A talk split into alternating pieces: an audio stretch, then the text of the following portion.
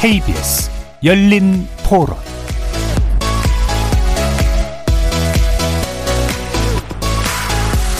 안녕하십니까. KBS 열린 토론 정준희입니다.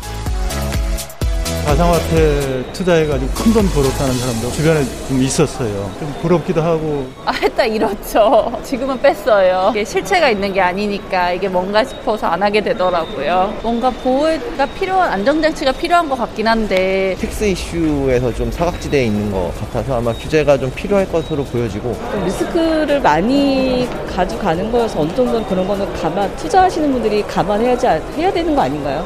우때때고 남 탓하기에는 좀. 뭔가 이런 거를 제도적으로 뭔가 보완해야 될 것 같기는 해요. 저는 일단 가상화폐라는 걸 별로 인정이 안 되니까 그게 얼마짜리인지를 알 수가 없잖아요. 기준을 삼을 만한 것도 없고 제2, 제3의 루나 이런 것들이 나올 수 있잖아요. 뭐 시장에서 그냥 거래가 될 수 있게 하는 게 아니라 문제의 소지는 없는지 규제 당국에서 그래도 좀 한번 들여다 봐야 되는 건 아닌가.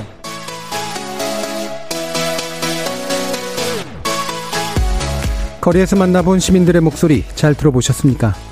오늘 이야기 나눌 주제는 루나, 테라 폭락, 가상자산시장 위기 시작제나 대책은입니다. 애플 엔지니어 출신인 30살의 젊은 기업인 권도형 대표가 만든 한국발 가상화폐 루나와 테라의 폭락 파장이 상당합니다. 한 달 전만 해도 10만 원이 넘었던 테라 가격은 99% 이상 빠진 상태. 당시 10억 원을 투자했다면 현재는 1만 원만 남은 셈이라고 하는데요. 국내 투자 피해자만 해도 28만여 명에 달하고 비트코인 등 가상화폐 시장 전체로 여파가 번지면서 전 세계 코인 시총 260조가 증발한 상황. 이번 사태를 가상화폐 시장의 리먼 쇼크라고 부르는 이도 있을 정도입니다. 권도형 대표는 새 코인을 발행해서 테라 시스템을 복원하겠다고 밝혔지만 시장의 반응은 냉담한 것 같은데요. 루나, 테라 폭락, 단순히 거품이 꺼진 거라고 봐야 할까요? 아니면 도박도 아닌 폰지 사기로 봐야 되는 걸까요? 정부가 긴급 점검에 나섰지만 관련 법 제도가 없어서 마땅한 대책도 마련하기 어렵습니다. 오늘 KBS 열린 토론에서는 세 분의 전문가와 함께 루나 테라 코인 폭락 사태의 원인 짚어보면서 관련 대책 어떻게 마련해야 될지 가상화폐 투자에 있어서 주의할 점은 무엇인지 꼼꼼히 살펴보는 시간 갖도록 하겠습니다. KBS 열린 토론은 여러분이 주인공입니다. 문자로 참여하실 분은 9730으로 의견 남겨주십시오. 단문은 50원, 장문은 100원의 정보 이용료가 붙습니다. KBS 모바일 콩 그리고 유튜브를 통해서도 무료로 참여하실 수 있고요. 이제 콩을 통해서도 보이는 라디오로 만나실 수 있습니다. 시민 논객 여러분의 뜨거운 참여 기다리겠습니다. KBS 열린 토론 지금부터 출발합니다. 살아 있습니다. 토론이 살아 있습니다. 살아있는 토론, KBS 열린 토론. 토론은 라디오가 진짜입니다. 진짜 토론, KBS 열린 토론.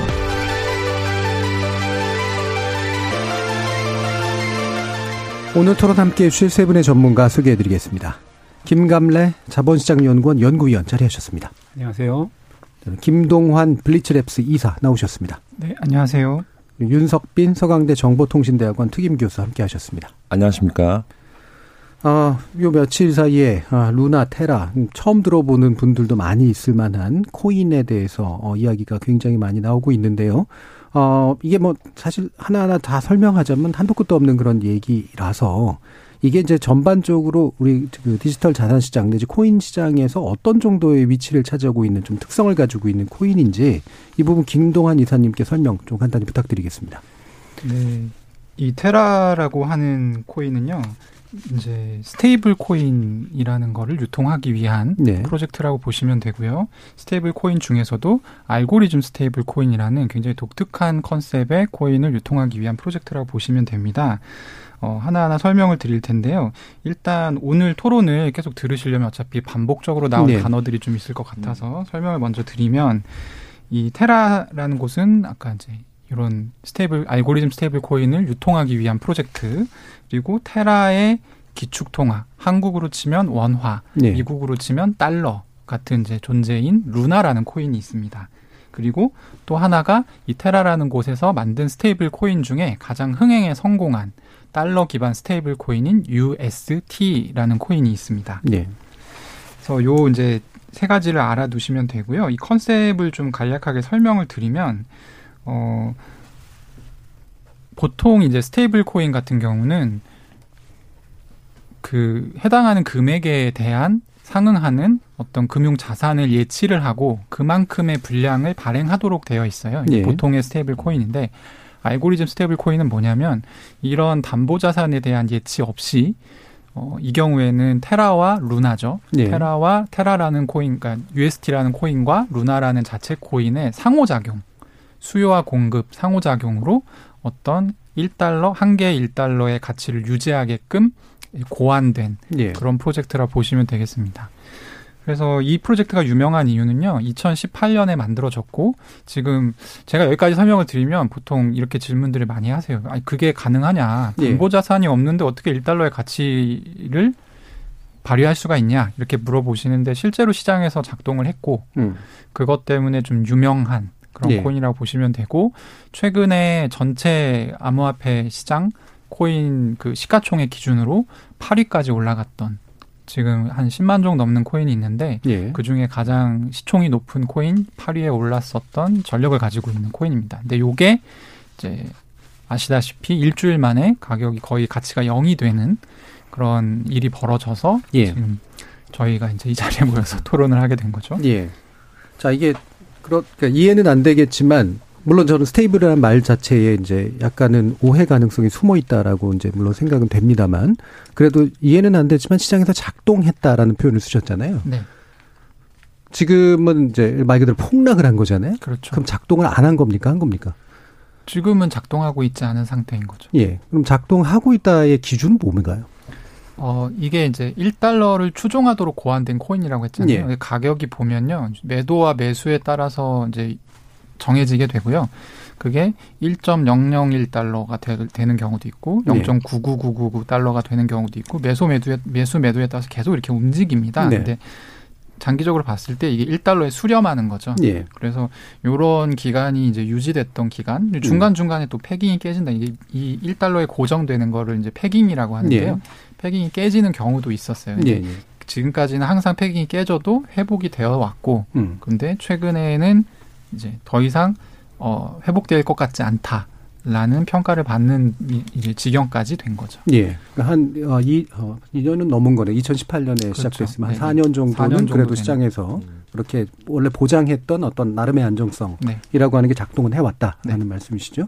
자, 그럼 김감래 위원님 지금 네. 어 이게 급속하게 이제 하락이 된 건데 굉장히 짧은 네. 기간에 일어난 일이잖아요. 그렇죠. 예, 예. 어느 정도까지 폭락이 됐다 이렇게 이해하면 될까요? 일단 뭐 거래소가 많아서 비썸을 예를 들겠습니다. 예. 연중 최고점이 14만 6천 원이었는데 지금 현재 5시 50분 제가 확인했을 때 713.2원이에요. 음. 근데 더 중요한 건이 713원이 지금 엄청나게 고평가된 가격이고요. 예. 실제 국제 시세를 반영한 그 뭐 코인 마켓캡 이런 데 보면은 0.23원 이 정도 음. 되는 겁니다. 그러면 지금 루나의 그 가치는 뭐냐?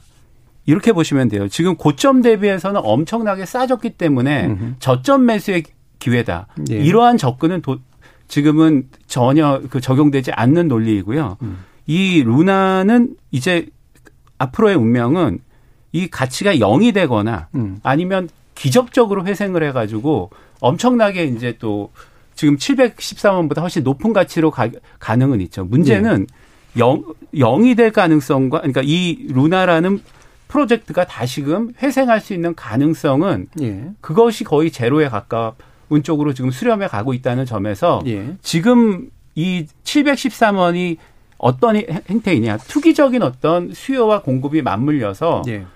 일종의 보면 우리 주식 시장에서 보면은 그 상장 폐지 종목 정리 매매 때 엄청 투기적이지 네. 않습니까? 그 정리 매매보다 더 위험한 음. 그러한 투기성을 보이고 있는 가격이다 이렇게 보시면 됩니다. 예, 그뭐 확정해서 말씀하시기까지는 좀 어렵지만 상당히 가능성이 높은 건 영원이 되는 그런 단계로까지 갈 가능성이 그렇죠. 높기 때문에 예. 현재 형성된 약 700원대 일부 가격은 사실은 상당히 위험한 네. 상태에서 지금 벌어지고 있는 일이다 이렇게 일단 평가를 해주셨네요.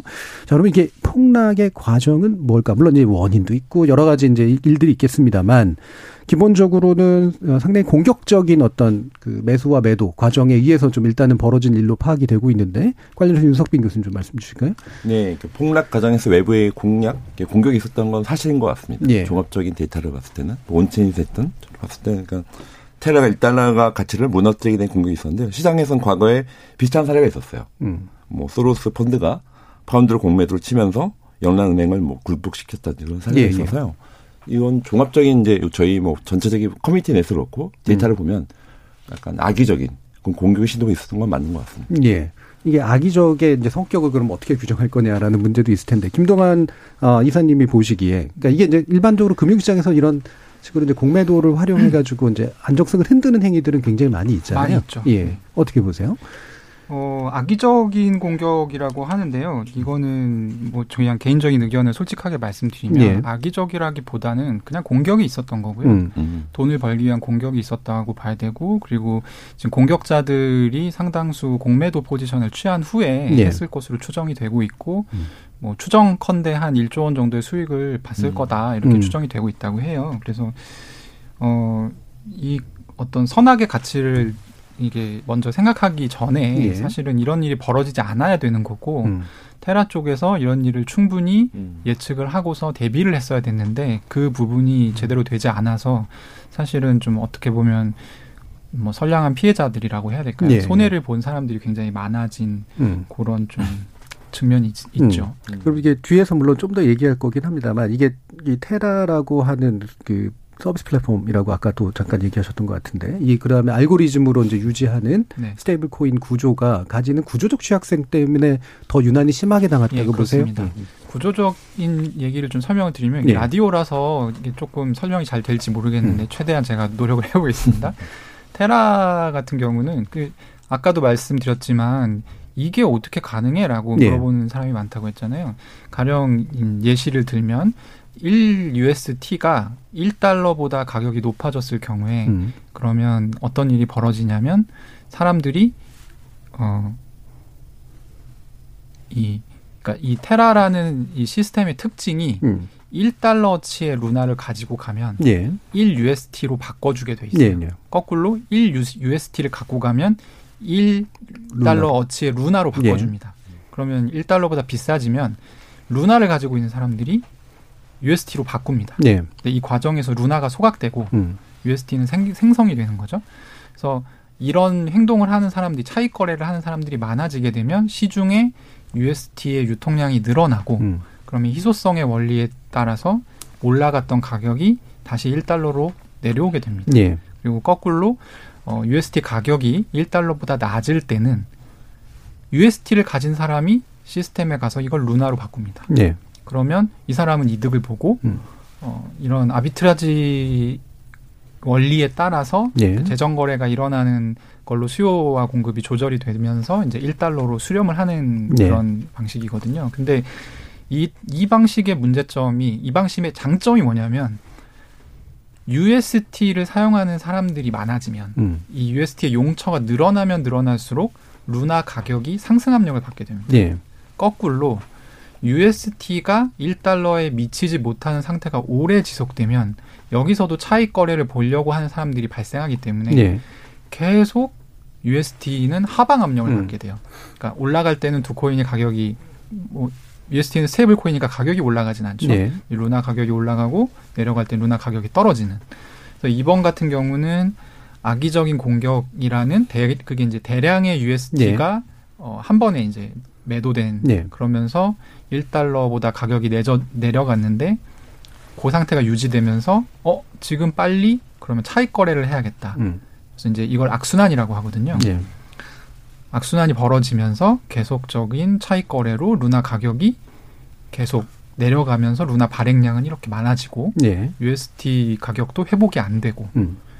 이런 예, 상황이 이제 벌어졌다고 보면 되겠습니다. 이게 시스템적인 이제 문제고요. 그러니까 예. 사실 이게 좀 제가 여러 가지 성, 복잡하게 설명했는데 아주 간명하게 보면 이 테라라는 시스템은 루나라는 가상화폐를 담보로 삼는 예. 시스템이에요. 그래서 루나라는 가, 그 코인의 가치가 전체 가치가 항상 더 커야지만 예, 예. 어, 어느 정도 이렇게 유지가 되는 음. UST를 가진 사람이 다 바꿔주세요 했을 때 바꿔줄 수 있어야 될 네, 거잖아요. 근데 이제 그게 어, 이 폭락이 시, 작됐던 거는 한 5월 7일 정도인데 5월 10일 정도가 되면 이 두 가지 코인의 시총이 역전됩니다. 네. 그래서 그때부터는 정말 걷잡을 수 없이 음. 어, 하락이 계속됐다. 그래서 아까 어, 지금 김감래, 김감래 연구위원님께서 예. 사실 회복될 가능성이 없다, 음. 없어 보인다 이렇게 말씀하셨는데 저도 동의하고요. 음. 왜냐하면 이미 지금 그런 악순환 상태가 계속 되고 있기 때문에. 예. 그러면 이제 이게 이제 뭐 제가 어제까지 들을 때만 해도 이게 만약에 코인 시장이 현재보다 몇 년 뒤 정도까지 커졌다면 이번 사태는 2008년 리만 브라더스 사태만큼이나 전 세계에 충격을 줬을 거다라고 얘기가 나왔는데 이제는 아예 뭐뭐 라면이 없고 네. 그 정도의 충격이다라는 말로까지 지금 네. 되고 있더라고요. 어떻게 보세요? 지금 파장이 그 정도로 큰 크긴 한 겁니까? 일단 뭐 예. 52조 7천억 원이었던 루나 시가총액이 증발을 했잖아요. 예. 그러니까 우리로 치면 지금 네이버 회사 하나가 날아간 거예요. 그렇죠. 지금. 규모만으로 치면. 예, 그러니까 예. 이, 이런 뭐 현실적인 것도 있지만 더 중요한 건 아까 우리 그 김 대표님, 김 이사님, 아, 김 이사님께서 예. 설명하셨듯이 이 pegging 알고리즘이라고 하는 그 stable coin으로서 1달러를 유지하는 그 원리는 예. 굉장히 제가 보기에는 훌륭했어요. 음. 근데 완전 무결하지 않았기 때문에 네. 이 탈중앙화된 자동화된 시스템 속에서 이 완전 무결성을 보완하려는 그러한 그 메커니즘이 필요했던 거거든요. 음. 그렇기 때문에 이제 그 권 대표가 비트코인도 많이 쌓아가지고 이러한 위험에 대비하려고 했던 것이고 음. 여러 가지 또 이제 생태계를 계속 그 stable coin의 용처를 계속 또 늘려가 버리면은 점점 이제 사용 시장의 규모가 커질수록 공격이 또 어려워지는 측면도 그렇죠. 있으니까 네. 그렇게 하는 과정에서 이제 굉장히 그 뭐랄까요 그 거시적인 어떤 경제의 어떤 그 요인 이런 데 있어 가지고의 사람들의 어떤 가상자산 시장에 대한 회의론 음. 그다음에 본인이 또 이러한 안전한 시스템을 만들기 위해서 이러저러 좀 구조 조정을 하는 과정에서의 드러난 취약성 이런 것들이 결합돼 가지고 지금 완전히 제가 생각했던 이것 이상으로 정말 음. 그 시스템마다 폭망한 상태이거든요. 예. 그렇다 그러면 이제 파장은 뭐냐? 이 50조가 문제가 아니고 앞으로 crypto winter의 그 어떻게 보면은 요인이 될 수 있다. 이게 예. 결국에는 아무리 좋은 이러한 기술이 나와도 사람들은 이 기술에 대해서 기, 기술적인 실패를 맛봤기 때문에 그 블록체인이 가지고 있는 가장 장점인 그 어떤 그 인간의 신뢰성을 기술적 신뢰성으로 대체한다라는 그 탈중앙화된 이 메커니즘에 대한 불신을 갖는 사람들이 많아지는 거거든요. 예, 예. 이렇다 그러면 투자자도 모으기 어렵고 음. 여러 가지 또 그 새로운 사업을 런칭하는 데 있어 가지고 여러 어려움을 겪게 되겠죠. 예. 우리가 마치 그 예전에 그 2000년 초에 IT 버블 꺼지고 나 가지고 음. 코스닥이 한동안 빙하기였지 않았습니까? 예, 예. 그러한 crypto winter가 가장 큰 파장이 될 수 있는 위험이 있다는 예. 거죠. crypto winter라고 하는 건 이제 암호화 암호화폐가의 시장이 열리려고 하다가 갑자기 겨울이 닥쳤다 이제 이런 말씀이신 거죠. 그래서 완전히 그냥 어, 동토가 돼버리는 이제 그런 네. 상황이 펼쳐질 수 있어서 이게 훨씬 더 큰 충격에 해당한다라는 그런 견해이신 건데요. 윤, 윤석빈 교수님은 어떠세요? 이게 파장이 그 정도까지 충분히 갈 거다. 예, 저도 그렇게 생각하고 시기적으로도 예. 저 약간 안타까운 건 뭐 새로운 대통령이 저랑 이름이 두 글자 같긴 한데 예. 예. 또이 대통령이 새로운 어떻든 역, 이 정책적인 부분을 예. 펼쳐나갈 타이밍이었는데 예. 타이밍이 딱 교묘하게 음. 이렇게 되면서 약간 디지털 자산에 대해서 건전하게 예. 어떤 규제도 있고 거기에 대한 산업 진흥에 대한 부분이 밸런스가 가야 되는데 음. 그런 부분에서 약간은 너무 이렇게 규제 위주로 음. 갈수 있는 약간 여파가 있지 않을까 예. 그런 생각이 또 있고요. 두 번째는 저도 이제 개발자 출신이고 IT 쪽으로 보면 아까 말씀하신 인터넷 모바일에 대한 이런 방위 버블이 있었죠. 음. 버블이 있었고 그걸 또 극복해 나가고 성장해 나갈 수 있는 부분이 있는데 좀 안타까운 건 아까 얘기했었지만 compliance 이슈라든지 음. 약간 실제 많은 여기부터 아시겠지만 많은 이슈가 있었어요 사실 음. 이런 위험이 있어라고 많은 제기가 됐었는데 그것들이 약간 이 테라에서 그걸 받아들이지 않았던 게좀 약간 좀 예. 안타까운 부분이 있고요. 예. 여파적인 부분은 확실히 모든 세계가 연결돼 있고 또 확장 융합되어 있기 때문에 생각보다 글로벌 부분 아니면 예. 국내적인 부분 이게 다 연결돼 있기 때문에 음. 여파 있다고 저도 생각합니다. 예. 근데 이게 예 아, 제가 생각할 때는 리먼 브라더스 사태의 견줄만큼의 예. 사실 아주 중량감이 있는 여파가 있을진 저도 잘 모르겠는데 예. 저는 현업에 있으니까 보이는 걸 위주로 말씀드리면 음. 보통 암호화폐 스타트업에 대한 투자를 어 돈으로 그러니까 법정화폐로 하는 경우가 많지 않습니다. 예. 보통 코인으로 해요. 음. 그래서 이제 테라 같은 경우는 자기 플랫폼에 올라오는 이제 스타트업에 대한 투자는 당연히 테라로 진행을 하죠. 예. 근데 이제 그런 이제 코인 하나가 완전히 증발해 버렸기 때문에 그거에 영향권에 있는 스타트업들은 아주 직접적인 영향을 받을 것이고요. 예, 예. 그리고 스타트업 전반에 대한 투자가 재검토될 가능성이 높습니다. 음, 음. 왜냐하면 이 투자라는 것들은 사실 뭐 하락장인데 투자를 해서 그 돈을 날릴 것 같으면 투자를 안 하잖아요. 네. 그래서 꼭 crypto 스타트업이 아니다 아니라 할지라도 음. 그리고 이제 음. 이 테라라는 사실 프로젝트는 해시드라고 해서 국내에 굉장히 큰 이제 crypto 펀드가 있어요. 네. 여기서 crypto 이제 스타트업에만 투자를 하는 게 아니고 일반 투, 스타트업에도 투자를 많이 했거든요. 음. 그래서 이제 이런 투자들이랑 일단 연결이 될 수 있다. 네. 이런 말씀 드리고요. 두 번째로는 어 이번 하락으로 이제 확실해진 게 하나 있어요. 뭐냐면 stable coin에 대한 미국 정부의 규제 속도가 빨라질 겁니다. 음. 근데 이 stable coin에 대한 미국 정부의 규제는 작년부터 예고가 됐던 거였어요. 네. 그래서 SEC 의장이랄지 옐런 제넛 제닛 옐런 그 재무부 장관이랄지 음. 틈날 때마다 나와서 필요하다는 얘기를 했거든요. 근데 이번에 달라진 점이 있다면 옐런 장관이 나와서 이거 12월까지 필요하다. 네. 그러니까 날짜를 못 박았다는 예, 거죠. 시점을 네. 얘기했어요. 그래서 음. 12월까지 실질적으로 아마 UST 피해자는 미국에도 많거든요. 그래서 만들어질 가능성이 전 높다고 보고 이렇게 됐을 경우에 비트코인이나 요즘에 뭐 이더리움이나 같은 암호화폐를 살 때 보통 사람들이 이제 법정화폐를 사용하지 않습니다. 네. 2021년 통계 보면 법정화폐를 이용해서 그러니까 달러화를 이용해서 비트코인을 구매하는 비율은 한 12%밖에 안 돼요. 음. 대부분이 stable coin을 으로 이제 비트코인을 사거든요. 네. 근데 스테이블 코인에 거의 뭐 지금 얘기되는 걸로는 은행에 준하는 규제가 들어올 가능성이 높은데 그렇게 되면 일시적으로 스테이블 코인의 공급이 줄어들면서 네.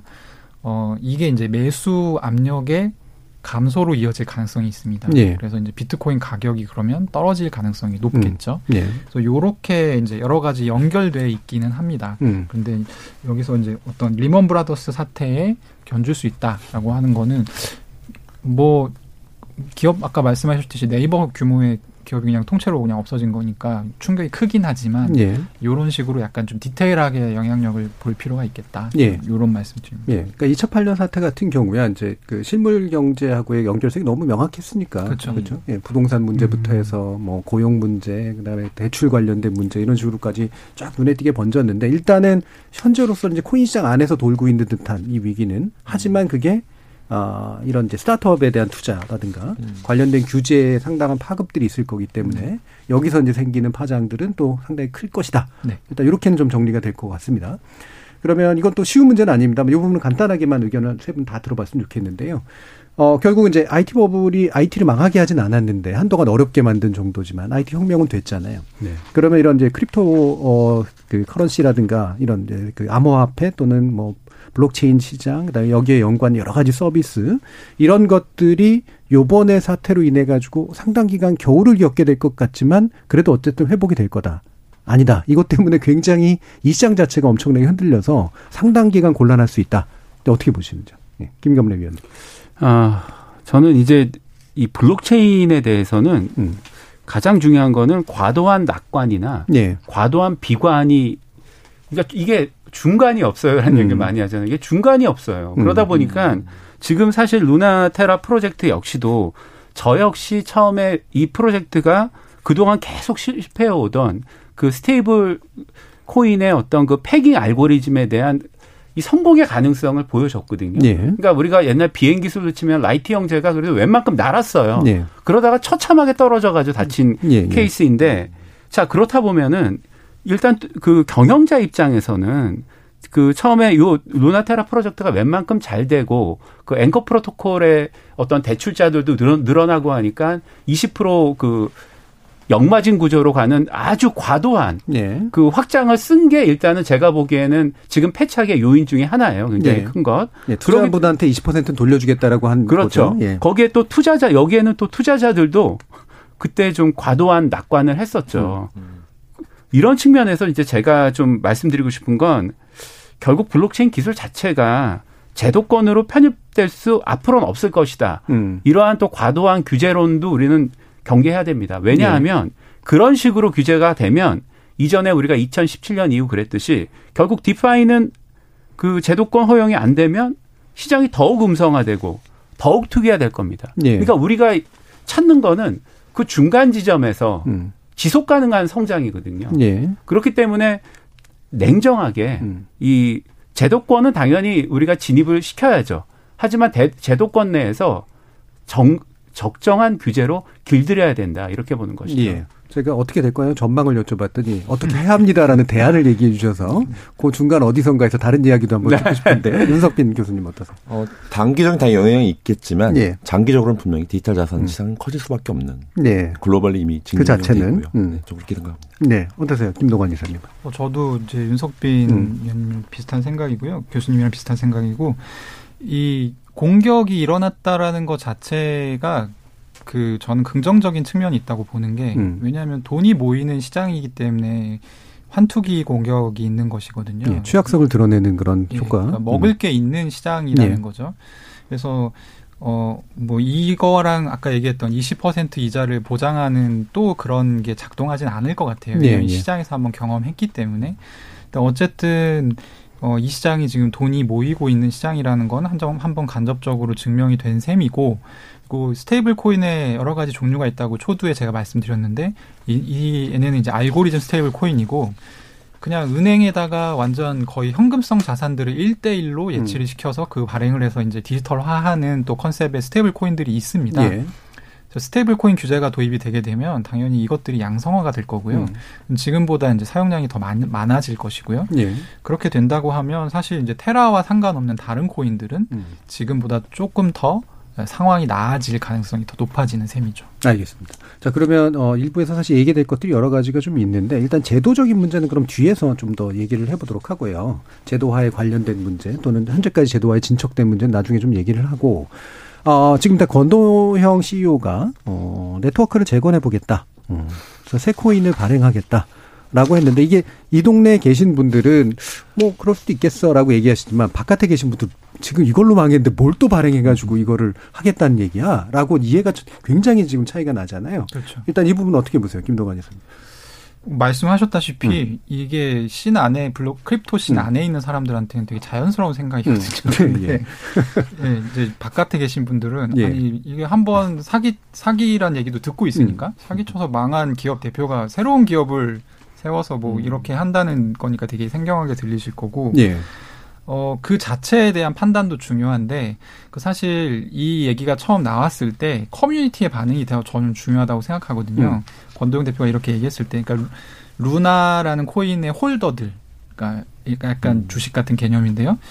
루나라는 코인을 보유하고 있고 예. 예, 이 가치를 믿는 이제 커뮤니티가 있는데요. 거기에서의 반응은 90%가 반대했어요. 음. 음. 근데 반대했던 이유를 좀 제가 설명을 네. 드리면 이 제2의 루나 코인을 만들겠다라고 하고 어떻게 그 코인들을 분배하겠다라는 이제 계획을 밝혔거든요. 네. 그 분배 계획을 자세히 보면 어 테라폼 랩스와 권도영 대표가 여전히 주도권을 가지고 갈 수밖에 없는 구조로 짜여져 있어요. 네, 그렇겠죠. 네, 새로운 예. 어떤 에어드랍의 구조가. 음. 그래서 이 90% 반대라는 것은 어, 더 이상 너네가 주도하는 것을 우리는 신뢰하지 않는다라는 음. 의미고, 그 사실 이제 완전히 탈중앙된 구조라면 나는 괜찮다라고 얘기하는 또 소수 의견들도 있거든요. 예.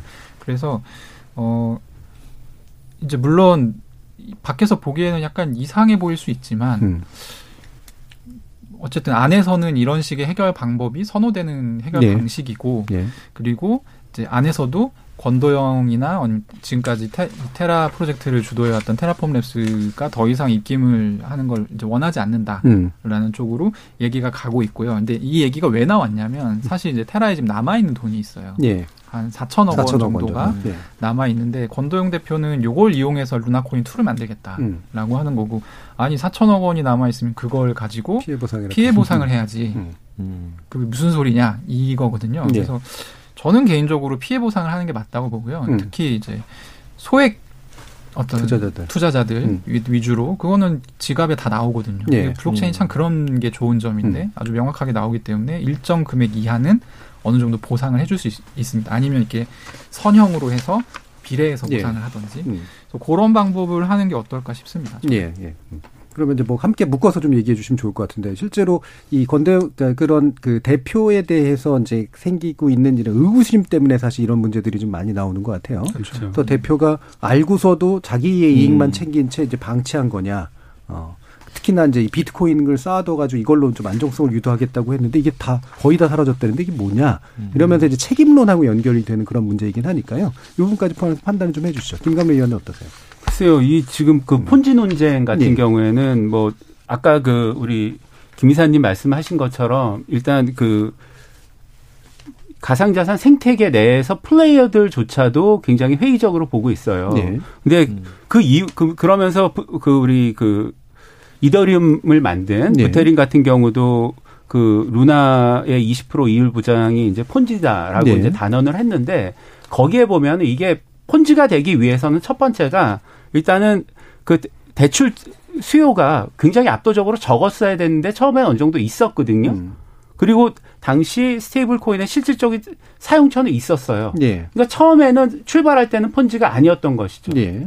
그러니까 그러다가 나중에 예. 그러니까 마치 예. 우정이 불륜으로 가는 그런 것 같은 음. 상황에서 대응을 일단 잘못한 점이 권 대표한테는 굉장히 큰 것이고 음. 그럼 이걸 폰지 사기라고 비판을 하는 그 가상자산 업계에서의 그 플레이어들의 생각은 음. 지금 아까 그 말씀하신 그 권 대표가 이제 4천억이 남았는지 얼마인지 모르겠지만 남은 자녀 그, 그 금액, 금액을 가지고 테라 2.0 같은 걸 다시 재건하겠다고 했을 때 음. 이것까지도 다시 망하게 되면 예. 이 전체의 어떤 가상자산 업계가 신뢰성이 엄청나게 문제가 될 수 있으니 예. 이걸 막기 위해서 또 자기들의 이익을 지키기 위한 예. 그러한 비난이라고 봐야 될 측면이 있거든요. 예. 따라서 이 폰지 논쟁은 다시 이제 법적 기술적으로 말씀드리면 이 앵커 프로토콜에 있어 가지고 그 역마진 구조가 가능했는지에 대한 음. 조사가 있어야 되는 거고요. 예. 두 번째 요 앵커 프로토콜을 통해서 전체 생태계 확정을 확장을 위한 실질적인 사용처들이 있으면서 이렇게 늘렸냐. 이두 예. 가지 측면을 봐야 되는데 음. 그러한 측면보다도 더욱 중요한 것은 이 폰지 논쟁 이 촉발되면서 비판을 하는 게 가상자산 업계에서 자정적으로 나오는 건 음. 그만큼 가상자산 업계가 신뢰성 위기에 대한 예, 예. 그러한 대응을 하려는 그런 어떻게 보면은 자기 방어적 측면이 크다는 점을 명심해야 됩니다. 예. 그러니까 이게 실질적으로 폰지냐 아니냐의 문제라기보다는 폰지 쪽이라는 게 결국은 이제 쉽게 말하면 그거잖아요. 이렇게 이걸로 이익 창출 하나도 안 하면서 음. 이익 창출할 것처럼 얘기하고 투자자 끌어들여서 그 돈으로 이익인 것처럼 나눠주는 그렇죠. 그런 구조인데 그런 구조를 만든 건 아니었었고 또 따라서 그런 사기의 성격이라고 보기는 어렵지만 하지만 중간에 이제 뭔가 대처를 했어야 되는 그런 음. 부분들에서의 신뢰성을 상실했기 때문에 따라서 이 신뢰성을 회복하려고 하는 그 어떤 코인 업계의 어떤 약간 절박한 그런 목소리 그렇죠. 정도에 네. 이제 이해를 해야 된다. 음. 음. 어떠세요, 윤석근 교수님?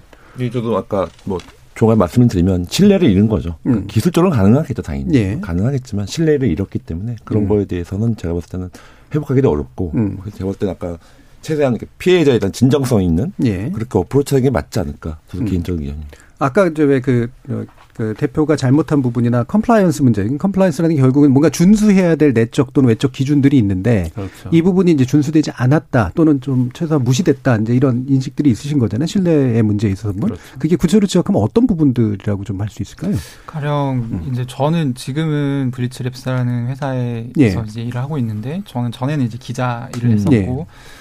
어, 권도영 대표가 제가 한 2년 정도 전에 기사를 하나 쓴 게 이 테라가 처음 만들 때 이 한 1조 5천억 원 정도의 코인을 그냥 사전 발행을 한 적이 있어요. 음. 근데 이 사전 발행이라는 건 뭐냐면 어, 이런 게 있다고 칩시다.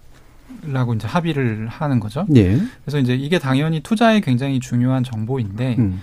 일반 투자자들한테는 공개가 되지 않았고 음. 백서에도 내용이 없었고 기관 투자자들 상대로 한 IR에서 사전 발행을 할 예정이다. 예. 근데 그 규모는 나중에 알려주겠다라는 음. 식으로 이제 됐었거든요. 그래서 어 이런 거 자체가 사실은 그 제가 그걸 이제 처음에 기사를 냈을 때 파장이 좀 있었어요. 예. 근데 저는 이제 이게 이러다가 멀쩡한 한국 프로젝트 망하는 거 아닌가라는 음, 걱정을 음, 했는데 음. 가격 자체에는 전혀 지장이 없었고 예.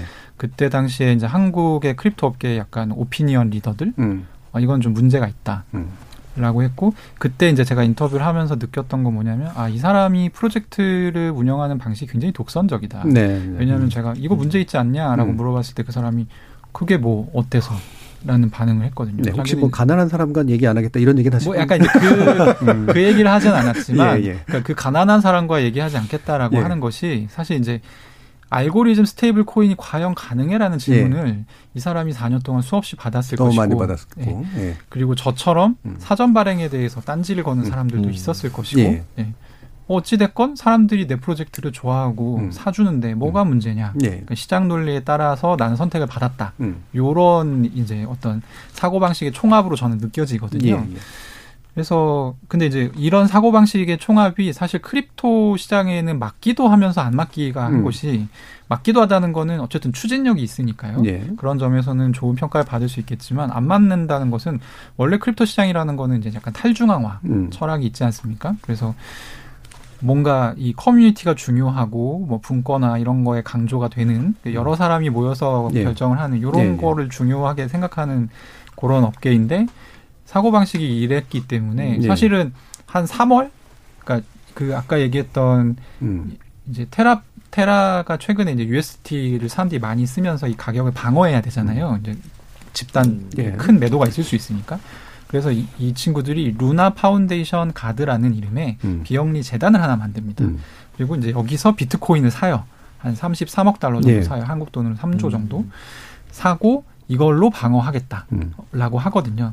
그래서 이제 이게 이제 작년 말부터 작년 올해 초까지 있었던 일이고 올해 한 2월부터는 꾸준히 이제 문제가 제기되기 시작합니다. 네. 위험하다. 음. 저러다가 테라 자빠지는 거 아니냐 이런 얘기가 계속 나오기 시작했는데 그러니까 위험을 얘기하지 하는 사람이 없지 않았어요. 네. 근데 권도영 대표가 결과적으로 이걸 수용하지 않은 거죠. 음. 그러면서 한 번에 그냥 프로젝트가 폭삭 망한 거죠. 음. 그래서 이제 저는 그런 리스크를 제기하고 싶어요, 사실. 음. 권도영 대표의 책임이 있다. 음. 왜냐하면 그런 위험을 얘기하는 사람이 충분히 많았고 그럴 음. 때마다 일축해 왔던 거죠. 예, 예. 어, 난 잘할 수 있어라는 태도로. 그래서 어 사실 이제 저는 그거에 동의하진 않거든요. 그러니까 이게 지나치게 권도영이라는 개인의 인성 논란으로 네. 번져지는 예. 것은 문제 재발 방지에도 도움이 안 되고 이 문제를 본질적으로 정확하게 이해하는데 방해가 된다. 예. 그러나 이런 이런 성향이 어느 정도 이 테라의 몰락에 영향을 미친 것 같긴 합니다. 음, 그 부분은 있다. 뭐 사실 자본시장이라고 하는 게 사실 잘 모르는데 그래도 투자를 할 만한 가치가 있다라고 판단할 거리들은 최대한 제공해 주는 게 음, 이제 그렇죠. 기본적인 원칙이잖아요. 네. 여기서 이제 약점들이 좀 있었던 것 같은데 그렇죠. 어떻게 생각하세요?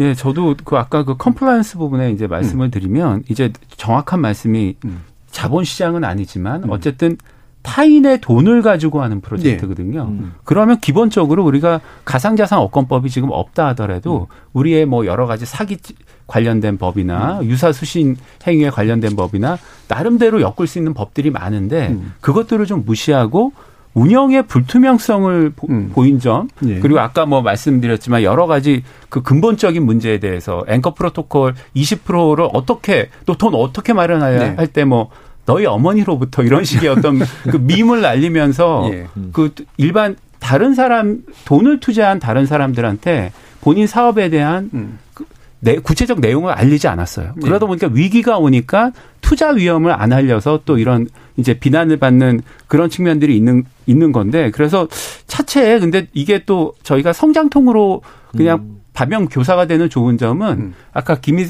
김 이사님이나 다른 또 우리 가상자산 업계 분들도 이제 제2, 제3의 건도형이 나올 수 있거든요. 예, 예. 그때 자기가 가져야 될 최소한 음. 경영자로서의 그 겸손함은 결국에 다른 사람의 돈을 가지고 음. 내가 성공했기 때문에 그들에게 최소한의 무언가를 내가 진정성을 갖고 정보도 제공하고 네네. 네. 그들의 이익을 위해야 된다. 그렇지 않으면 이 프로젝트가 오래 못 간다는 경험을 음. 준것 같습니다. 예. 유 교수님 말씀까지 듣죠. 예. 또 비슷한데요. 탈중앙화라는 가치를 얘기했지만 음. 사실은 그걸 실행하는 부분에서는 예. 전혀 작동하지 않았던 거였죠. 음. 그러니까 독선이라든지 음. 리스크라는 complain 분명히 제기가 됐는데 음. 그게 실행되지 않았고요. 그리고 또 하나 말씀드리고 싶은 거는 좀 뭐 기술적인 부분에서도 사실은 비트코인이나 이더리움은 멈출 수가 없거든요. 음. 사실은 빗자리 붙이는 데 멈출 수가 없는데 음. 제가 느낀 건 뭐냐면 이번에 테라 이런 이슈가 그냥 블록 생성이 중지됐죠. 네. 그러면 중지시키는 게 정말 블록체인인 건가? 음. 라고 했을 때 약간 사실은 저 기술적인 하는 부분들에 있어서는 음. 아, 이게 정말 내부에서 정말 블록체인이 정말 working하는 걸로 돼, 그러니까 포장만 된 게 아닌가. 음. 좀 사실 그런 생각 좀 하고 있었거든요. 그러니까 예. 사실은 아까 이런 가번 차원도 있지만 기술적인 음. 차원에서 약간 내부적으로는 약간 음. 제가 블록체인 완전히 working한 게 아니라 음. 일부는 뭐 클라이언트 서버 아니면 음. 데이터베이스 약간 본인이 약간 컨트롤할 수 있도록 음. 작동된 게 아닌가 저는 그런 음. 생각하고 예. 있습니다. 기술적인 차원도 좀 지적을 해주셨는데 이 부분도 뭐 얘기하기 시작하면 또 좀 깊어질 것 같긴 합니다만 일단은 좀 여기까지 좀 얘기를 나누고요. 저희 청취자 문자 좀 들어온 게 있어서 정혜영 문자 캐스터 불러서 한번 들어보도록 하겠습니다. 네, 지금까지 청취자 여러분이 보내주신 문자들 소개합니다. 2234님, 가상화폐 투자는 그냥 컴퓨터 게임 아닌가요? 아무런 가치도 없는 그냥 숫자 게임 같습니다. 정부에서 오랫동안 하지 말라고 했었는데 누구 탓할 거 없고 투자 실패 책임은 본인들이 져야 한다고 봅니다. 7606님, 강원랜드가 합법적 도박장이라면 가상화폐는 합법적 온라인 주식형 도박 게임입니다. 쓸모없는 순수한 도박임을 이번에 확실히 보여줬다고 봅니다.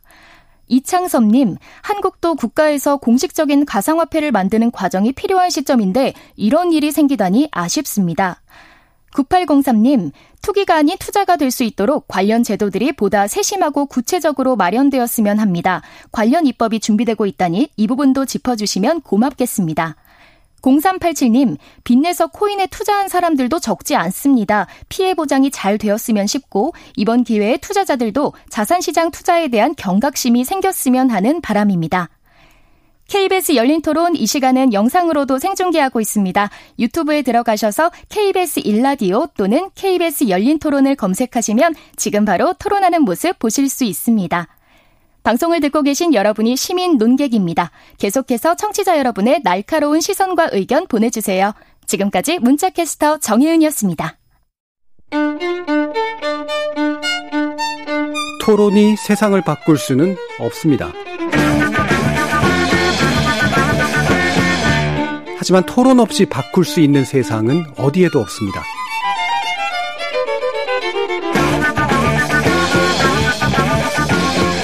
세상의 선한 변화를 갈망하는 당신. 정답이 아니라 질문의 힘을 믿는 당신. 우리 KBS 열린 토론에서 만납시다.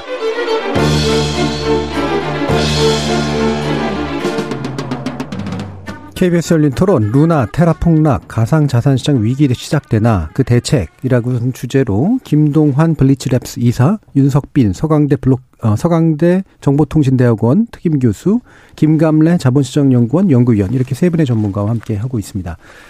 어, 제도적인 문제 얘기 전에 이제 이 기본적으로 가상화폐 시장이 좀 불안정성에 관련된 이야기를 좀 하긴 해야 될 텐데 그거 들어가기 전에 제가 김동환 이사님께 어, 네. 업계 이야기를 좀 약간 여쭤보면 어, 아마 일반 분들께서 가장 그, 그, 고민하시거나 또는 염려하시는 게 그런 건 것 같아요. 아까 이제 순수 도박 아니냐 이런 식의 음. 얘기가 나오는 것처럼. 네.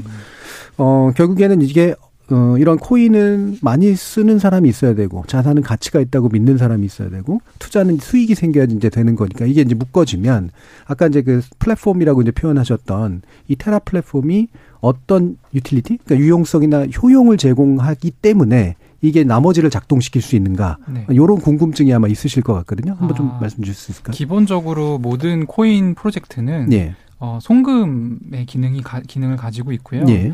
어, 이 테라 같은 경우는 첫 초두에 제가 설명드리기로 알고리즘 stable coin을 유통시키기 위한 음. 프로젝트라고 음. 말씀드렸고 그래서 이 UST 알고리즘 stable coin이 존재하게 되, 그러니까 stable coin이 존재하게 되면 무슨 일이 벌어지냐면 금융을 할 수가 있습니다. 예. 그걸 기초 자산으로 해서 음. 여러 가지 금융 서비스를 할 수가 있고 그렇게 되면 어쨌든 사용자가 많기 때문에 이제 최근에 그래서 실제로 테라라는 프로젝트에서 시도했던 것들이 뭐냐면 메타버스 관련한 프로젝트들이 많이 onboarding이 됐었고요. 음. 그리고 이제 NFT 관련 프로젝트들도 네. 테라 위에 많이 올라갔었고 음. 최근에는 뭐 국내 시장에서 이제 이건 이름이 좀 알려져 있는 기업이라 아실 거예요. 컴투스라는 네. 네. 게임사도 음. 사실 최근에 이제 코인을 만들고 우리 P2E 게임이라고 해서 play to earn 게임을 만들겠다 음. 공언을 하고 테라 플랫폼을 이용하겠다 이 얘기를 했었던 예, 건데 예. 그러니까 이 모든 것들이 이제 유통될 수 있는 하나의 금융 플랫폼으로서 음. 기능하는 거죠. 그래서 예. 보통 많은 분들이 이런 말씀하세요. 코인 어디다 쓰냐. 음. 코인을 아마도 돈을 주고 사거나 파니까 그런 생각을 하시는 것 같은데 음. 사실 이제 crypto 그 가상화폐의 진정한 utility는 뭐냐면 금융을 할 수 있는 네트워크를 파는 것이거든요. 예, 예. 그래서 이제 뭐 비견 비근한 예로는 어 러시아하고 우크라이나하고 전쟁이 나니까 미국이 스위프트라고 해서 음. 국제금융망에서 러시아를 퇴출시켰잖아요. 예. 그래서 러시아는 자기가 가지고 있는 금임에도 불구하고 영란은행에 보관되어 있다는 이유로 금을 사용할 수 없게 음. 됐거든요. 음. 근데 이제 crypto 특히 비트코인이나 이더리움처럼 어느 정도 이제 개, 개방된 오픈된 탈중앙화 플랫폼의 경우에는 이런 일이 발생할 수 없다는 거죠. 예. 그래서 이런 속성을 가진 어떤 금융 네트워크의 가치가 굉장히 높다. 음. 그리고 이번에 스위프트 사태, 그러니까 이번에 러시아가 스위프트에서 퇴출된 사태로 인해서 그런 가치가 더 이제 각광받을 가능성이 높고 음. 그래서 그런 면들을 좀 종합적으로 보셔야 될 필요가 있습니다. 근데 아무래도 이제 소비자 입장, 일반 소비자 입장에서는 코인을 내가 살지 네. 말지를 네. 결정하는 정도에서 이제 이제 아무래도 고민을 많이 하시게 되시니까 음. 그런 생각을 하시는 것 같아요. 2017년에도 사실 이런 지적들이 있으셨고요. 예. 지금도 이런 얘기들을 많이 하시는데 틈날 때마다 설명을 드리고 음. 이해를 구하는데 좀 어렵습니다. 예. 그러니까 기성 화폐와는 다른 종류의 네트워크 안에서 지불 돈이 왔다 갔다 할 수 있는 돈이 융통될 음. 수 있는 그런 어, 그 구조를 구축하는 것 자체가 굉장히 중요한 네. 효용성인데 그 부분에서 이제 나름대로 의미가 있었다는 말씀이시죠. 네. 자 그러면 이런 이제 가상화폐 영역에 대한 투자 피해가 예, 뭐 사실 뭐 매년 몇마다 이제 사실 얘기가 나오는 거긴 한데 아, 우리가 좀 심각한 피해였다라고 볼 만한 그런 종류들은 어떤 게 있었을까? 윤 교수님 좀 말씀 주실까요? 일단 뭐 지난 5년간 가상화폐가 한 541종이 상폐가 됐어요. 예, 예. 그래서 그 피해자 뭐 규모만 1조 원 규모 되고요. 음. 그리고 뭐 다단계라든지 그래서 검찰 측 옛날 자소 자료를 보면 거의 뭐 그 규모가 한뭐 2, 3조 원 굉장히 많은 피해가 있었죠. 음. 그래서 이런 사실은 이제까지 약간 신뢰를 주지 못해서 그런 음. 규모가 좀 커지고 있었거든요. 음. 사실은 뭐 기존에 있었던 건 유사 수신 음. 다단계 큰 이슈가 있었는데 요, 요 사태는 약간 stable coin에 대한 부분, 음. 이 자체에 대한 신뢰가 무너져서 음. 사실 이제까지는 많은 좀 어려움이 있었고 거의 피해 규모만 3조 원 이상 된다고 보시면 될 것 같습니다. 예. 그럼 이게 좀 특이한 피해라고 우리가 볼 수 있는 건가? 예를 들면은 주식도 이제 상폐되는 주식들이 있고 사실은 그 투자했던 분들이 손해를 보는 케이스들은 많이 있잖아요. 네. 근데 이거는 가상화폐이기 때문에 좀 더 유난히 취약하고 특이한 피해다라고 볼 수 있을지 아니면 원래 이런 투자라고 하는 게 이런 위험성을 안고 있는 것인지.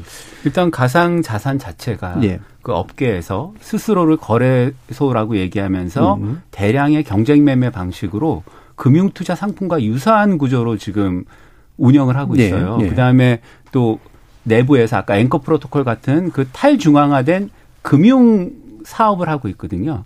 그럼에도 불구하고 지금 되게 재미있는 것이 아 재미있는 게 아니죠. 굉장히 불행한 일은 예, 흥미로운 일은 흥미롭지 않습니다. 예, 예, 제가 사과드립니다. 예. 되게 불행한 일은 뭐냐면 예. 국내 코인 투자자들이요. 국내에서 나온 가상 자산에 대해서도 국문으로 된 투자 정보를 알 수 없다는 거예요. 예, 예. 왜냐하면 ICO가 지금 금지돼 사실상 금지되고 있기 때문에 많은 이제 그 가상 자산 그 발행인들이 해외에서 영문으로 된 백서를 이제 주고 네. 그 영문 백서에 대해서는 지금 뭐 평가 업무나 이런 것 들은 이루어지고 있지만 음. 실제로 보면 우리 공시 시스템 같은 음. 그러한 투자 위험 요소에 대한 국문으로 된 고지는 전혀 없습니다. 예, 예.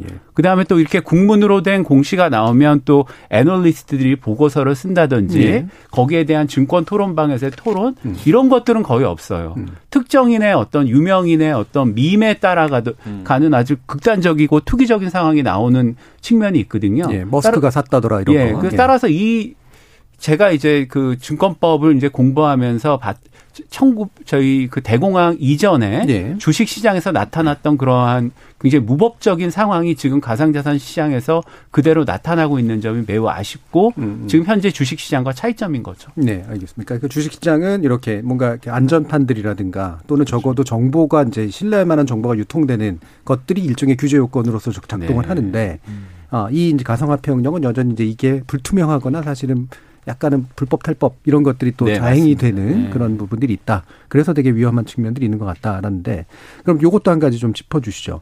예, 흔히 도박장 비율을 쓰시는 분들은 도박은 망, 어, 다른 사람 일부만 이익과 그 다음에 도박장은 연 사람만 이익 본다 이런 식의 얘기처럼 거래소만 이익 볼 수밖에 없다 이런 얘기를 한단 말이에요. 어, 이 부분 어느 정도 신빙성이 있는 겁니까?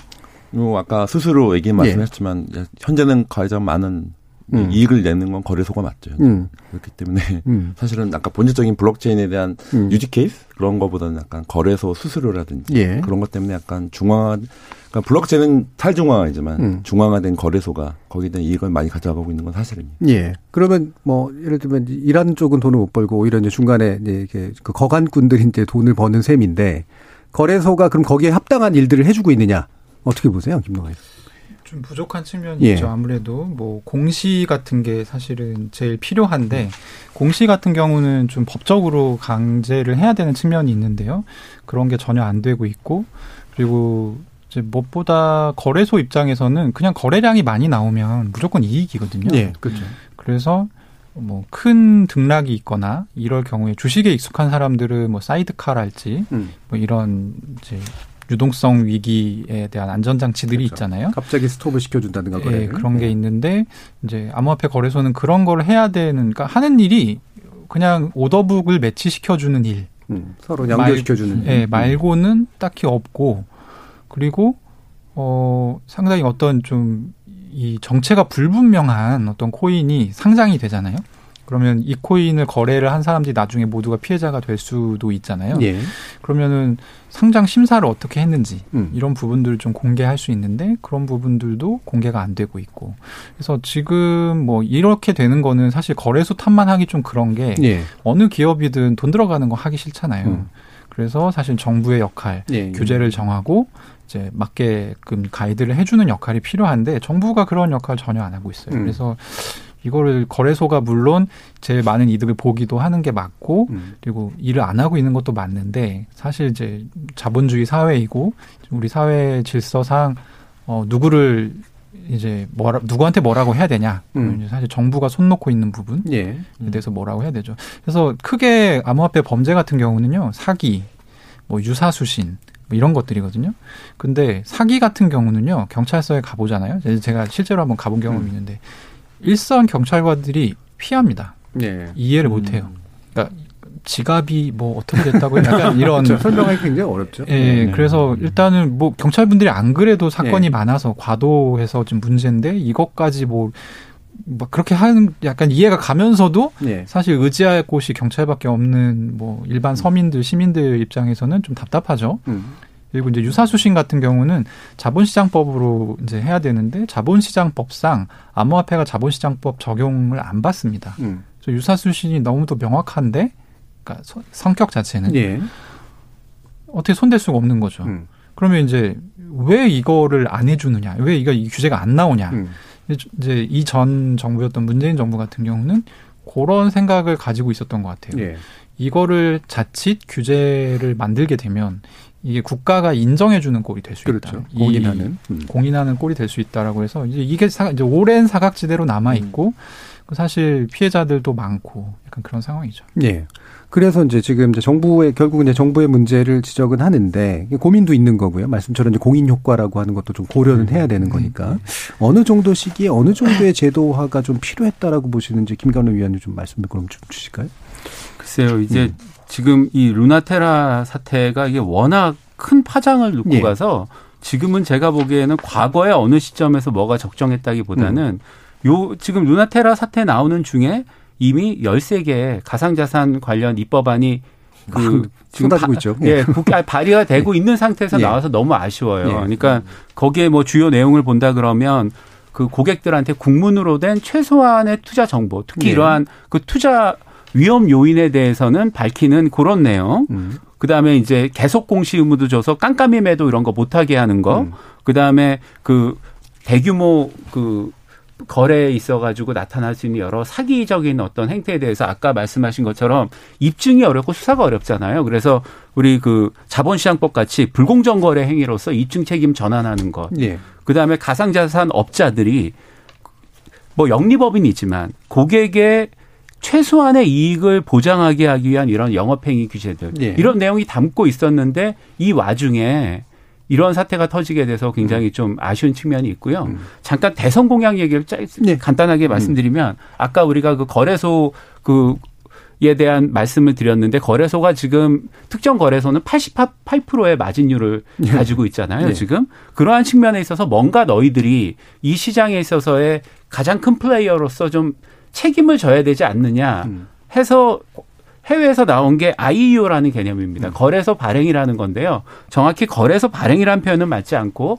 거래소가 유망한 프로젝트를 발굴해서 음. 스스로가 우리 보면 증, 그 주식에 있어서 대표 주관사도 되고 백서에 있어가지고 심사는 금감원도 되고 상장 심사는 거래소도 되고 해가지고 투자자들한테 아주 양질의 그 MVP라고 해서요. minimum viable product를 음. 최소한 공급할 수 있는 이런 역할을 해라라는 이 IEO가 있는데 이렇게 현재 우리 국내 가상자산 거래업자의 그 5대 거래소에 시키기에는 지금 5대 거래소 내부에 음. 이해상충 문제가 굉장히 커요. 예, 예. 그러니까 스스로가 증권사 역할도 하고 예탁 결제원 역할도 음. 하고 거래 플랫폼 역할도 하면서 마켓 메이킹도 하고 네. 자기 거래도 하거든요.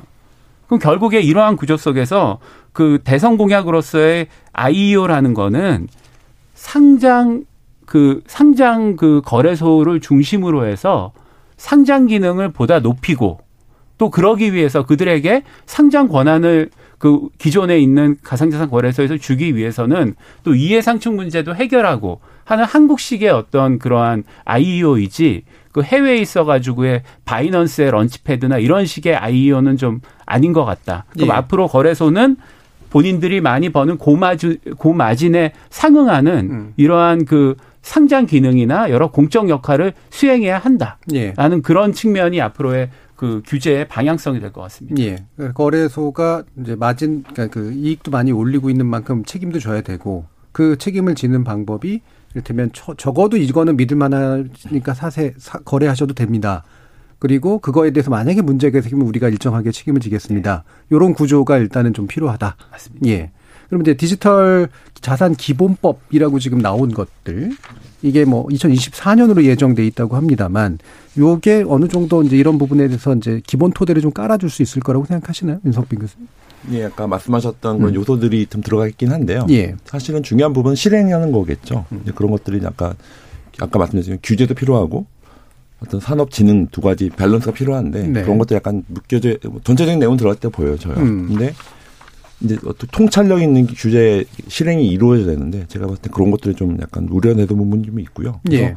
아까 이번 정부에서 뭐 민간에 있는 걸 최대한 많이 추용하겠다 음. 말씀하신 게 있는데 네가티브 규제라든지 예. 좀 명확하게 좀 가이드라인 나왔을 것 같고요. 아까 말씀하신 그런 네가티브 규제라든지 아니면 이런 전체적인 요소에 대한 프레임, 프로세스 그런 것들이 약간 좀 더 상세해야 할 필요가 있는데 지금 약간 좀 키워드만 있는 상태라서 음. 상세한 부분들이 좀, 좀 언제 정확하게 일정이라든지 이번 기회를 통해서 정확하게 좀 제시가 됐으면 좋을 것 네. 같습니다. 네. 대부분의 원래 기본법의 특성이라는 게 일단 그 법을 만들어서 그 거기에 근거를 둔 다른 법을 만드는 게 사실은 그게 실제로 실행 단계에서 중요한 거라 이게 아마 구체적인 내용까지 들어가긴 좀 어려울 것 같긴 합니다만 김동완 이사님 또 평가하시기에 이 계획은 어떤 것 같으세요? 아, 이게 네. 그 사실 좀 기본법이 이제 그 말씀하신 성격을 가지고 있어서 네. 구체적으로 뭔가를 기대하기는 어렵다는 걸 알지만 음. 사실 어, 늦죠. 많이 늦고 일단 시기적으로 음. 시기적으로도 늦고 속도 자체가 많이 늦어요. 네. 그래서 이제 저는 업계에 있으니까 만약에 제가 지금 무슨 병에 걸려서 한 음. 6개월 정도 입원을 했다가 네. 어, 전혀 뭘 볼 수 없는 상태에서 딱 나왔다. 그러면 저는 거의 이제 crypto 업계에서는 지금은 약간 그래도 여기에 나와서 얘기할 정도의 네. 평가를 받고 있지만 그때 되면 그냥 보통 투자자랑 똑같은 입장이 됩니다. 뭐 네. 변화 속도가 워낙 빠르기 음, 때문에 네. 여기서 보면은 이제 국내 코인 ICO 뭐 하고 있고 IEO 뭐 하고 있다고 하는데 사실 ICO, IEO 안 한 지 오래됐고. 네. 그러니까 런, 바이낸스 launchpad 같은 경우는 이제 유명한 곳이고 거기서 incubate 하는 코인들을 거기서 launchpad를 하는 것이지 사실 이제 요즘에는 프로토콜에서 코인을 팝니다. 음. 그래서 아까 얘기했던 뭐 DeFi 프로토콜, 그거를 이제 IDO라고 하는데요. 음. 보통 코인을 세일할 때는 이런 방식으로 많이 하고 네. 그 경우에는 국적이 없는 거래소 그리고 이제 주체도 없는 곳에서 거래가 이루어지기 그렇겠죠. 때문에 네. 정부가 뭐 어떻게 규제를 하려고 해도 할 수가 없어요. 네. 그래서 이런 것들을 좀 팔로잉 어느 어느 정도 규제가 쫓아갈 수 실시간으로 쫓아갈 수 있는 저게 돼야 되고 제가 알기로는 저 기자 할 때만 해도 금융이나 금감원에 금융위 금감원 통틀어서 이 가상자산 보는 공무원이 한 명이었어요. 예. 그한 명이 사실은 이 시의성 있는 규제, 뭐 시장에 발맞춘 규제를 만들어가기 굉장히 어렵죠. 네. 근데 이게 사실은 저는 이제 업계에 있으니까 더 미래를 과대평가하는 거지만 사실 미래 금융의 중요한 역할을 할 수 있다라는 판단이 들어서 음. 사실 여기서 보면은 이제 네거티브 규제 정책을 기조를 유지한다는 이유가 뭐냐면 그러니까 정책으로 금지한 거 아니면 다 풀어주겠다. 이게 뭐냐면 시장 자체의 가능성을 본다는 의미거든요. 네. 진짜 그렇다면 관련 공무원들도 많이 붙이고 이 업계 자체 모니터링을 열심히 해서 시의적으로 네. 맞는 정책을 좀 지속적으로 가져갈 필요가 있을 것 같습니다. 네. 그럼 제가 추가적으로 질문하고 싶은 건 어, 그러니까 규제라는 게 잘못 만들면 오히려 더 안 좋잖아요. 업계 그렇죠. 입장에서 네. 이제 보면은. 그러니까 근데 또 업계는 또 이해관계자이기 때문에 그래서 좋은 규제, 나쁜 규제를 가르는 기준이라고 하는 것도 또 어떤 면에서 보면은 보는 눈에 따라 또 되게 다른 거라 네. 뭔가 합의된 그래서 최소한의 그래도 작동하는 그런 규제를 시기적으로 빨리 만든다는 게 이거는 쉽지 않잖아요. 제가 예. 모든 업계 관계자를 뭐 이렇게 예. 대변할 수는 없겠습니다. 근데 예. 어, 예. 사업하는 입장에서 제일 난감한 게 불확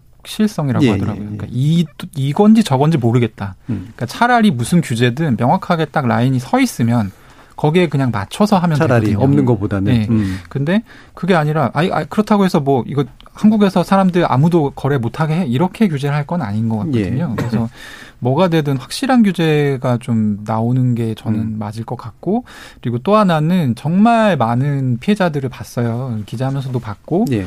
주변에서도 이번에 루나로 이제 손해를 본 사람들도 많고 피해자들이 많으니까 피해자 구제를 할 수 있는 뭔가 실효적인 그런 규제는 빨리 좀 나오면 좋을 네. 것 같습니다. 일단은 규제 불안정성은 해소되는 게 먼저고. 네. 적어도 만약에 된다면 피해자 구제에 있어서만큼 우선순위가 높아야 된다. 아 그리고 한 가지만 더 네. 덧붙이자면 와, 이, 이 너무 좋네요 이 방송이 여러 가지 얘기를 할 수 있어서 네. 어, 지금 주식 시장 같은 경우는 파생 상품을 거래하기 위해서 예. 1시간짜리 1시간짜리 교육을 수료를 해야 됩니다. 음. 이게 금융투자 협회에서 하는 동영상 네. 강의 그렇죠. 내용을 음. 보면 사실 별건 없어요. 근데 그 자체로 그거 없으면 이제 규, 이제 거래 자체를 못 하거든요. 근데 그 장치를 하나 둠으로써 발생하는 효과가 뭐가 있냐면 아, 내가 투자하고자 하는 상품이 좀 위험한가 보다. 음. 라는 거를 투자자한테 각인시킬 수 있거든요. 예.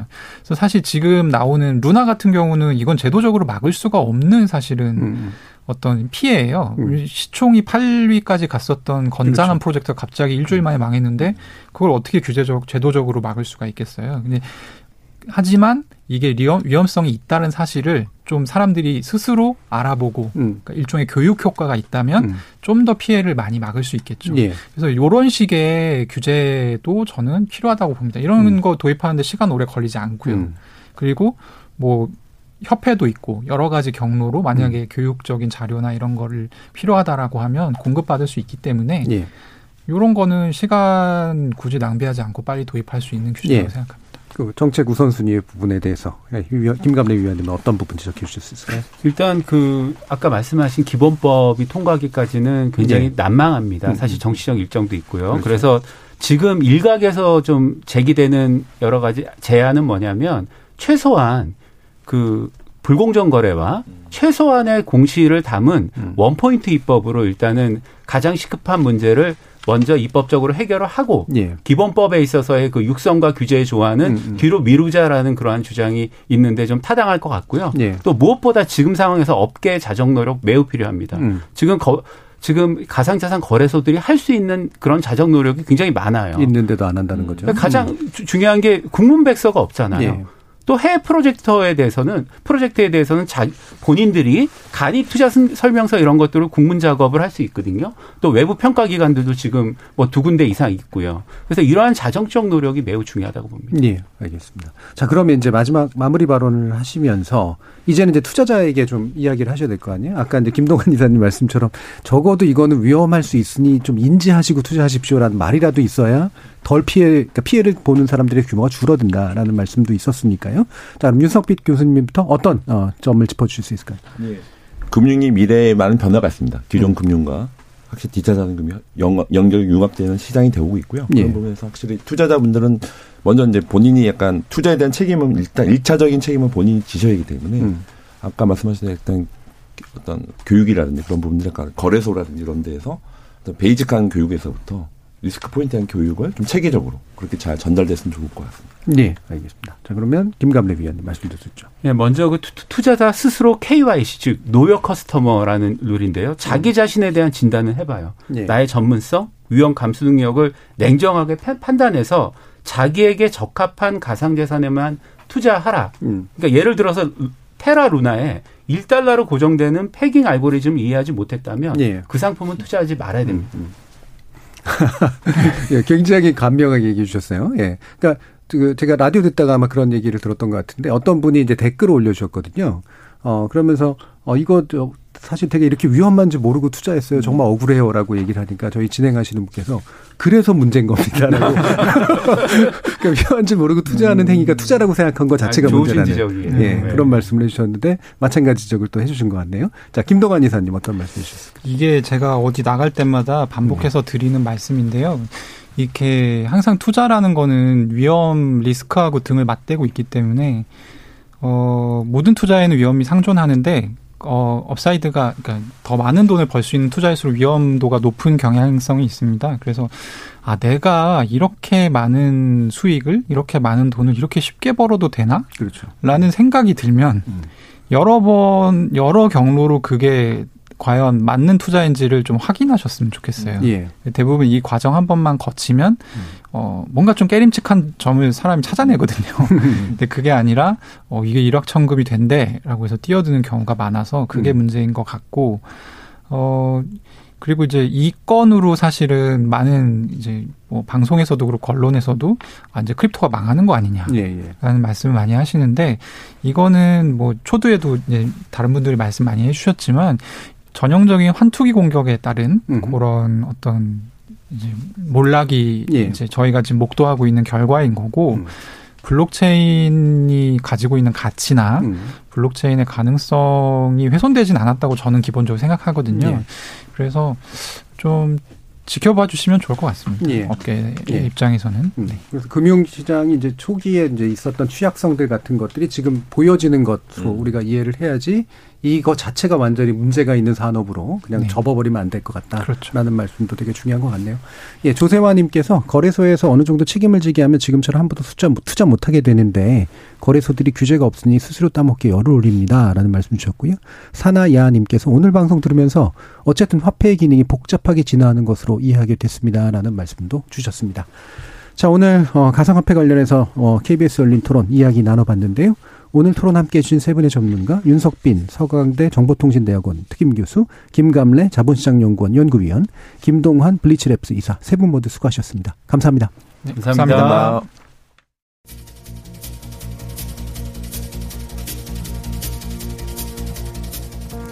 중앙정부와 중앙은행이 주도권을 쥔 통화 부분의 경직성을 벗어나서 탈중앙 집권화된 통화를 만들어 보겠다는 지향은 충분히 타당해 보이지만 어느새 생산적 투자보다는 투기 대상 자산의 무한정한 확장 쪽에 또 초점이 모아지고 있는 것 같아 우려스러운데요. 기성제도는 이 신흥 분야를 전혀 이해하지 못하니까 함부로 손을 대려 하지 말라는 부분적으로 타당한 주장 뒤로 과연 누구를 보호하고 누구를 통제해야 될 것인가의 문제가 여전히 해답을 찾지 못하며 방황하고 있는 것 같습니다. 지금까지 KBS 열린 토론 정준이었습니다.